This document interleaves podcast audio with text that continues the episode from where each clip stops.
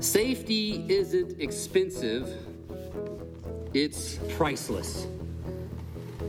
And so parents spend gloriously to protect our little ones. And safety doesn't come by accident. And so the Holy Father spent his only begotten Son to secure his little ones. And we're safe in Christ. And safety isn't easy. Creating safe places takes work. Now, I'm talking about relationships, I'm talking marriage, and I'm addressing the church. Good relationships cultivate safety. Where you can be yourself, you can do you without criticism, without contempt, because those two destroy safety. Where you can be saved with a genuine loyalty, a love that is loyal to the end. And there is peace, and that is freedom. So, this morning I want to talk to you through this text about safety. And what I mean by that is how do we cultivate safe marriages and how do we have a safe church? So, the title of my sermon this morning is How to Be Safe. And that is two how to sermons in three weeks. So, I know you're thinking to yourself, who is this pastor? Is he going to have three points too? No, I'm not going to go that far with it. Don't take it that far. But I do have an little, an, a little, and I can't even say the word, an alliteration this morning for you. they teach us to have these alliterations in, in seminary, and I forsook that wisdom. But I have one for you this morning. And that alliteration is three points, really. There is in this text a problem, a promise, and a plan. A, prom- a problem, a promise and a plan. And by this problem, promise, and plan, that's why I don't do alliterations, they're tongue twisters. We learn how to be safe. It answers the question how to be safe. So, the first point David's problem. And don't get me wrong, they're not real points because I don't do that. I'm not good at it, but it's the first point. David's problem. David's problem, verse 1. Then David fled from Naioth to Ramah. David fled from, he was fleeing Saul. That's his problem. Saul wanted him dead. It's a bad problem. And so David goes to Saul's son. And he came before Jonathan and he said, What have I done? What is my guilt and what is my sin before your father that he seeks my life? David thought the problem was his sin. So David was seeking reconciliation. David was seeking to repent, to fix the problem. It's as if David was Christian, as if David was a man after God's own heart, seeking reconciliation. Colossians 3:13 says that we are to bear with one another. And if one has a complaint against another, forgiving each other.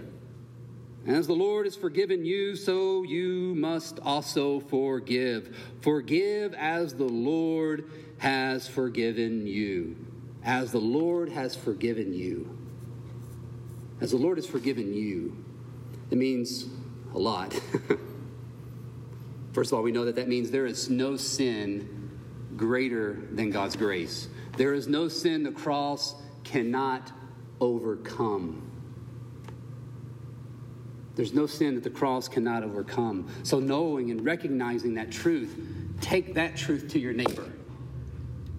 Take that truth to your neighbor. That is, take up your cross, humble yourself, and go and repent. And if we cannot, if we do not forgive even great sins against us, perhaps it's because we don't understand how greatly we have been forgiven. So perhaps we need to take the gospel to ourselves. Maybe we must be taking the gospel to ourselves regularly. And that's really how we're safe. We're safe through Christ. So we need that gospel. We need to take it. The gospel creates safe places because the gospel humbles the Christian, humbles us to repentance And guess what marriages need? Marriages need what? Lots of repentance. So, guess what marriages need? lots of gospel. Your marriage needs lots of gospel. How to be safe. Number one, gospel. Number two, humility. Number three, repentance. Wash and repeat. And Jonathan had a problem. And he said to him, verse 2, far from it. His problem is he doesn't really believe David. He doesn't trust David. He trusts his father more, or not more, but he trusts his father at least, and that's his problem. You shall not die. Behold, my father does nothing either great or small without disclosing it to me. Why should my father hide this from me? It's not so, David. It's not so. Jonathan rejected David, but David knew better. Verse 3. But David vowed again, saying, No, your father knows well that I have found favor in your eyes. And he thinks, Do not let Jonathan know this, lest he be grieved. But truly, as the Lord lives, as your soul lives, there is but a step between me and death. And now I have a problem. I have a problem with this text. There is a problem in this text that needs a solution, or the, the, the solution is really the key that unlocks the truth of this text the truth of this text.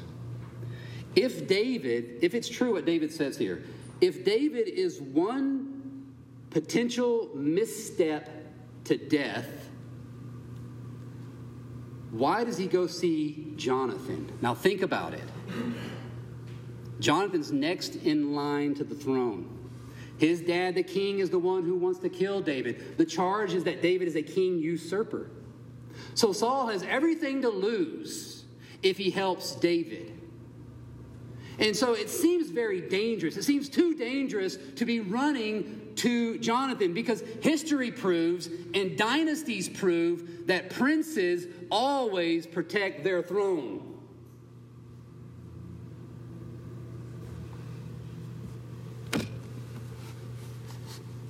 But here, Jonathan, verse 4, Jonathan said to David, Whatever you say, I will do. That is, the prince answers the servant. Whatever you want, I will do. Why? Now, why is this prince willing to forsake his kingdom for a servant? And why is the servant willing to run to the king's son, the prince, for care, for safety? Now, many commentators will say something about the sentimentality of uh, the, the sentimentality of, of friendship. It's, there's something about friendship here. And they preach it. Dare to be like, you got to dare to be like Jonathan. That is, you got to dare to be like, a, you, got, you need to be a friend like Jonathan. That's the sermon. That's the text. Be a friend like Jonathan. And while friendship is here, and while friendship is more is important, there's something more important. There is a key to their unity, and that key was not practical, that key was not emotional or therapeutic. It was greater than that. For their friendship was formalized in covenant. Here, Bibles, turn with me to chapter 18, where we hear the covenant.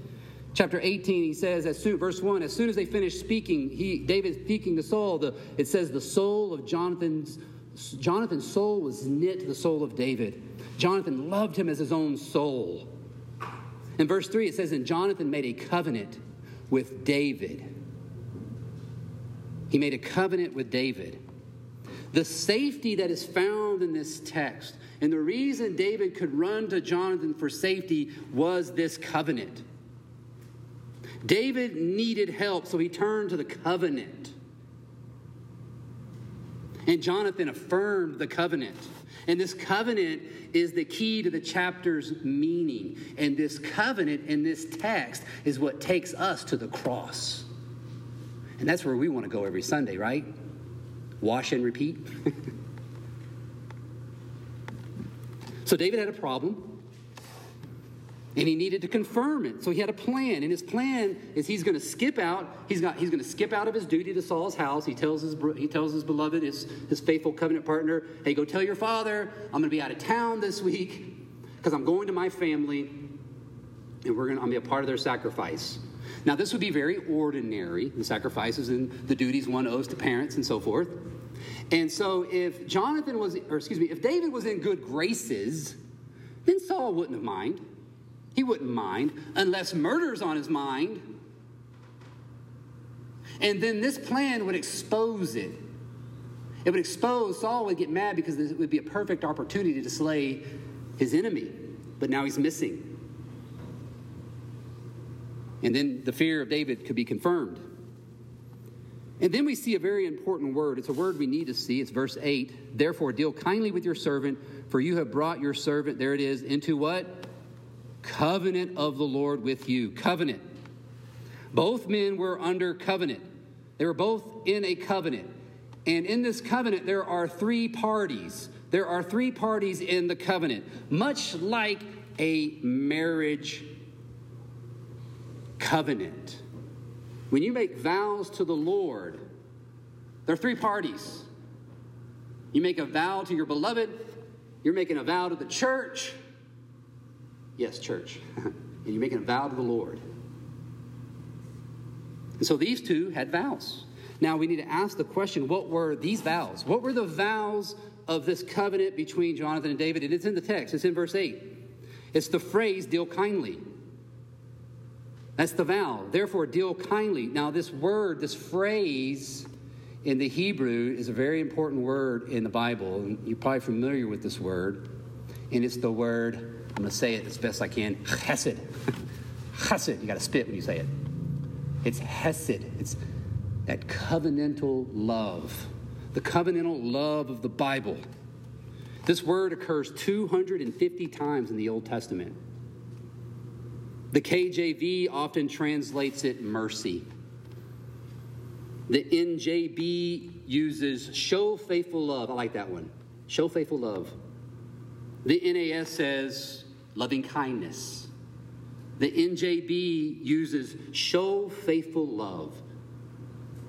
Steadfast love, the ESV often uses.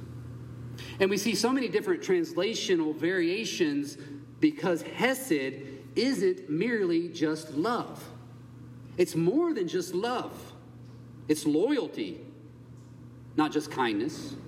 It's dependableness, not just affection, and it's actual affection that commits itself to the other. And Hesed will never fail. Hesed never fails, or it should not fail. The vows of Hesed should never fail. It's always there, and it always overcomes the obstacle between the two. And Hesed is committed, committed in sickness and in health, till death do us part. If sinned against, they vowed loyalty, dependableness, affection, and action until death did them part. I could preach a wedding from this text because Hesed is the vows you made in marriage. Listen to Malachi 2:14. The prophet says, "But you say, why does he not? Because the Lord was witness between you and the wife of your youth, to whom you have been faithless, though she is your companion and your wife by covenant."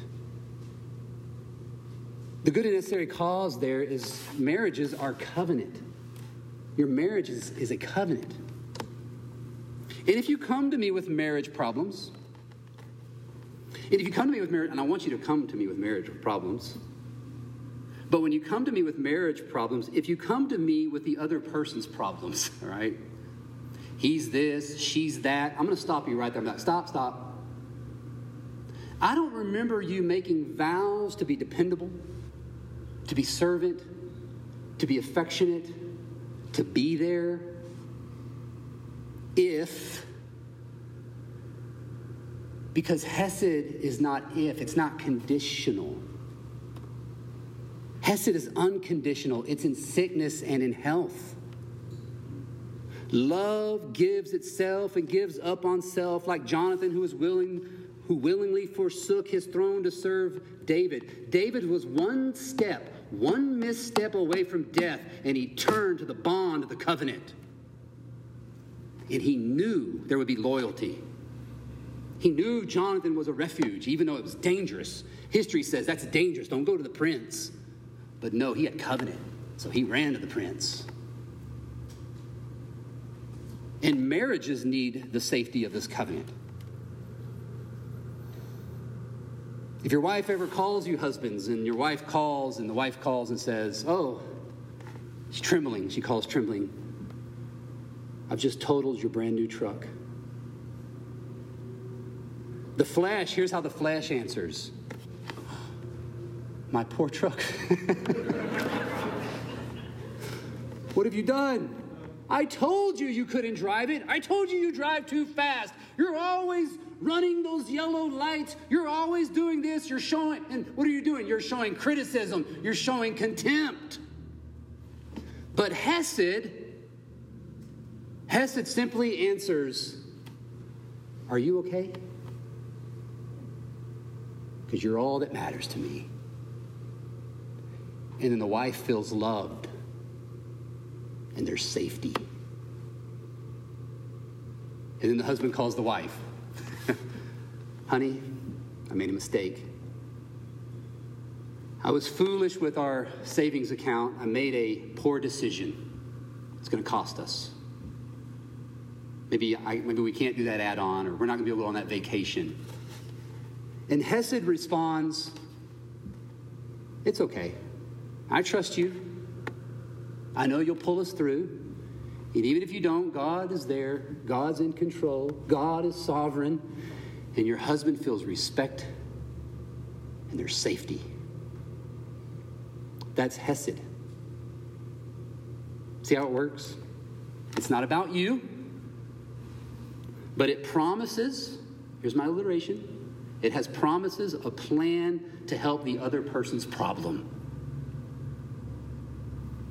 And not just marriage, this is the love of the church. There were parties in your liturgical vows of membership. You all stood, who are members of this church, you stood up, you made vows to this church, you made vows to the Lord, and we responded. We answered with a vow to love and hold you accountable to your membership of this church. You see, church membership is analogous to marriage. And the watching world should see the church. The watching world should see our church, all the churches, they should see our church, and the watching world should say, Whoa, look how they love each other over there. Man, they are affectionate, they are sacrificial, they're giving, they're dependable. Man, let's go there. I want that. Why? Because it's a safe place. And our culture is all about safe places today, right? We have it. And it is not news if you've been looking. Young adults today, young adults today are not getting married. They're cohabitating. Don't do it, young people. But marriages, our marriages in the church should be so full of Hesed that in our marriage, the watching world, these young adults who are cohabitating, they should see our marriages and say, man, I want that. Let's do that. You know, the world's doing this, cohab. No, I want that. I want that thing. You see, God's covenants reshape culture. Verse 8, so he says, Therefore, deal kindly with your servant, for you have brought your servant into the covenant of the Lord with you. But if there is guilt in me, kill me yourself. Hmm? For why should you bring me to your father? Guilt equals death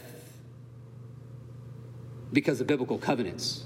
You see, biblical covenants have promises, they have conditions, and they have conditions and, those, and they have promises attached to those conditions, to those stipulations. There are blessings, there are promises that are blessings, and there are curse sanctions. And so David is sanctioning those curse sanctions of the covenant. I, kill me yourself if I have violated the covenant, is what David is saying. And Jonathan affirms David's obedience to the covenant, his faithfulness. He says, Far be it. And that far be it is his expression that, no, you are faithful to the covenant. You are a faithful covenant partner. Verse 9. And Jonathan said, Far be it, I know that it was determined, if I, it, if I knew that it was determined by my father and the harm should come to you, would I not tell you? Here's the affirmation, and then he shows him his faithfulness. Now, there is one final piece to David's conspiracy, this plan. He needed to be warned if necessary. So here's the plan, verse 2, 10. He says, Then David said to Jonathan, Who will tell me if your father answers you roughly? And Jonathan said to David, Come, let us go into the field. So they both got into the field. And Jonathan said to David, The Lord, the God of Israel, be witness. Now, that verb witness, or excuse me, that word witness is very covenantal. This whole text is just full of covenantal language. When I have sounded out my father about this time tomorrow on the third day, behold, if it is not well, if it's not good for you, if my father wants to harm you, I'm going to disclose it. I'm going to make sure you are safe. I'll be sure you are safe. And then Jonathan calls the Lord to witness, verse 13. He calls the Lord, Lord, the Lord do so to Jonathan, and more also if I do not disclose it. If you are not safe, may the Lord be with you. He's calling on the Lord. He says, If I'm still alive, show me the steadfast love. There's that word, hesed. Show me that hesed of the Lord, that I may not die. And do not cut off your steadfast love, your hesed from thy house. When the Lord cuts off your enemies, don't cut off my enemies. Verse 16, and Jonathan made a covenant. There's that word again. He made a covenant with the house of David. Verse 17, and he made David swear again by his love for him, for he loved him as he loved his own soul. I could say a lot here. There's a lot going on in this verse. I could say something about worship here. I love how in the middle of this he has this benediction. He has this benediction in, in verse 13. He says, May the Lord be with you. I say a lot about worship here. I don't have time, so I can't. Well, I, I say I always can say a little bit about worship. This here shows us that there is somewhat a liturgical pattern. There's a liturgical pattern of covenants. There's a liturgical pattern of worship. You see, we're not liturgical in this church because we like old fashioned. We're not like, oh, we're old fashioned people. We're going to do an old fashioned worship. No, we love liturgy because we love acceptable worship. Worship is covenantal. And liturgy is the reality that should shape our Christian worship. And liturgy makes worship safe. Safe from whom, you might ask? Our God is a consuming fire. We don't want to play around with worship. I also need something, I also need to say something about this word safety. That it may go with you safety. Safety, protection, provision, well being, peace is the reason for covenant. It's one of the reasons for the marriage contract, the marriage bond, the marriage covenant. And it's the promise to one another. And it's the promise that Jonathan vows in our text to create this safe place, this bond of covenant. Now, in this chapter here, we find Jonathan's longest speech in Scripture. This is Jonathan's longest speech in Scripture. And in these 13 verses, he uses the name Yahweh nine times, which commentators tell us that that's not very, or, it's very unordinary. It's unordinary for 1st and 2nd Samuel. It's unordinary to use Yahweh's name this many times because this wasn't simply a conspiracy, this was a covenant. And Yahweh's a covenantal Lord. And he is covenant. There, there's a bond between them to protect and provide for one another.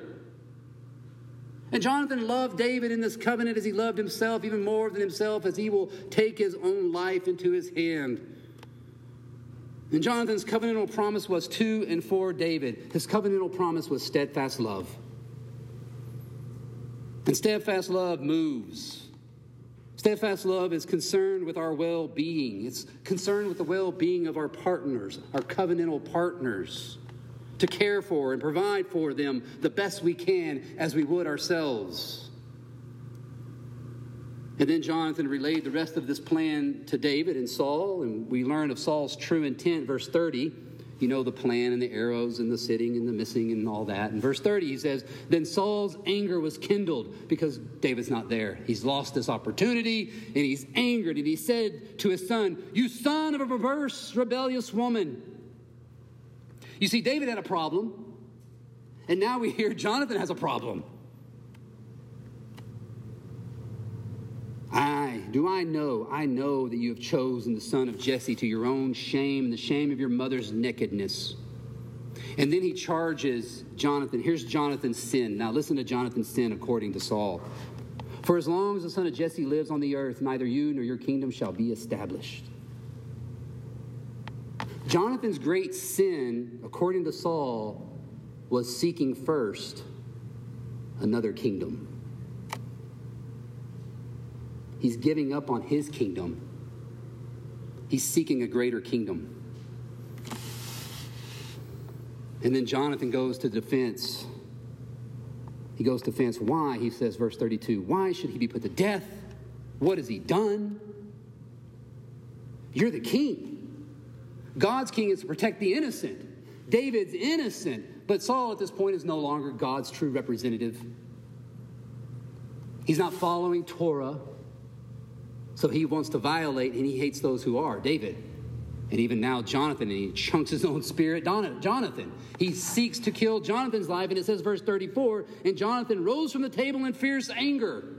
Now, you would think, oh, he's angry because his dad just threw a spear at him, tried to kill him. But that's not it at all. He's not angry because his father tried to kill him. The text says he's angry because his father disgraced David. His father disgraced his covenantal partner.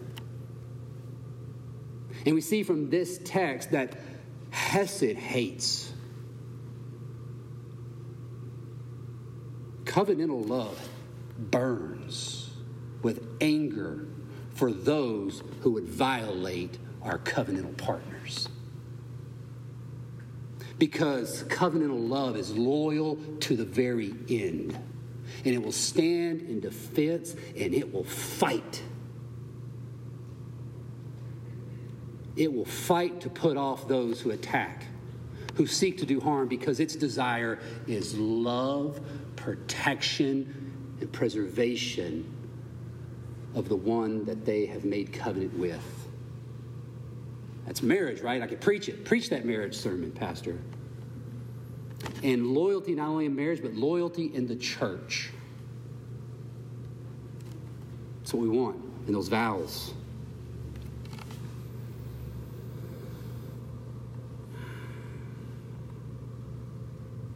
So Jonathan got up the next day, took his archery boy, and fired an arrow with three commands he voiced in verse 38. And he voices his, he voices his hesed in these three commands. He says, Jonathan called after the boy, and he says to David, Hurry, be quick, do not stay. Flee. He's wanting to protect David.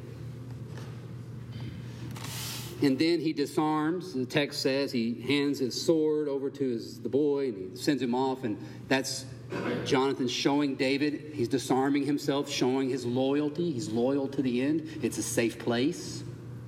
And they realize there's no one around. There's like no one around, so we can meet and greet. The text says they kissed each other, and all the boys go, ooh. That's an Eastern thing. We don't do that in the West. Greet each other with a holy kiss. No, I'm not going to do that with you, brothers. Love you. I greet each other with, I'll greet you with a handshake. That's my holy kiss. You know, one of these like taps on our shoulder, how men hug, the, the men, the manly holy kiss. no, they don't do that back then. They kiss each other. So when you go see your brothers and sisters in Italy, you're going to be kissing, and you got to do it. So I'm not going to Italy. Reverend Brown's there, like, hey, come preach up for here. We got, we are, the church is exploding in Italy. Like, praying for you, brother. uh, or or how they do in Europe, where they have the, the common cup. I have a friend who is a germaphobe, and he says, That common cup in Europe, man, I sit in the front row.